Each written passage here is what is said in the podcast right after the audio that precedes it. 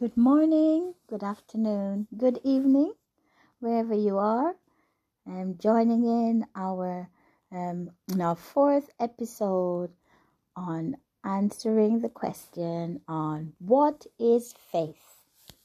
I am so grateful to God for His grace and mercy and loving kindness to us that as we journey through asking the question, He provides answers. The Lord is never in any hurry. He wants us to travel at our own pace. And He is right there with us, hearing us, listening, and responding. Today, we are looking at the Word of God in relation to faith. Praise God. Before I begin, let us pray. Eternal God and our Father, I bless your name. I honor your name. I worship and adore you. I thank you for this new day. You have given us life. You have given us the ability to hear you. Oh Lord our Father, you have given us the ability to understand. And Lord God, you call us to follow you. Amen.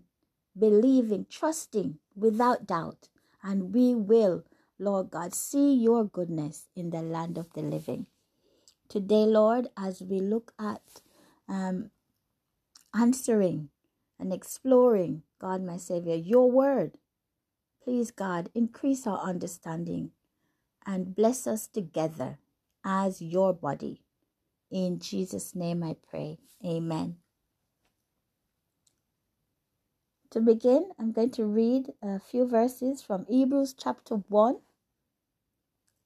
And I'm going to be using the message version. Then here begins. It says, going through a long line of prophets, God has been address, addressing our ancestors in different ways for centuries. He recently spoke to us directly through his Son. By his Son, God created the world in the beginning, and it will all belong to the Son at the end. This Son perfectly mirrors God and is stamped with God's nature. He holds everything together by what he says. Powerful words. Amen. Praise God. What is faith? Faith is having unshakable confidence in the Word of God. God is a spirit, according to Genesis 1, verse 2b, and John 4, verse 24. We cannot see or touch him. We have overwhelming proof, though, not only of his existence, but of his acts, his power and might, his perfect ideas and plans. And ultimately, we have ourselves and each other who were created in his image and reflect his likeness, mirror image. All created things represent the power and authenticity of God's Word. Today, we are even more privileged than our ancient ancestors because we are living in the age where God is speaking to us directly in and by His Word. In the old days, God only spoke to uh, people through special people called prophets. Hebrews 1 tells us this. He used different ways to communicate with his people throughout the ages to instruct, to comfort, to reassure, to correct, to heal, and deliver them from their enemies. All these messages were delivered to the people by the prophets, and some people even receive messages from God through his angels. 2,000 years ago, God fulfilled his promise to Israel and to the world to send a Savior who would bring us back into fellowship and peace with Him. This was a huge task that could not be accomplished by an angel, only by a human. But all humans were sinners in need of the Savior. So God formulated a perfect plan. He Himself would come and deliver us. But God is a spirit.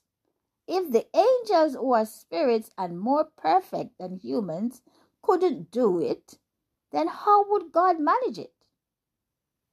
God placed His word in the womb of the Virgin Mary in the form of a human seed, fulfilling his promise that he made to Eve in Genesis chapter 3, verse 15.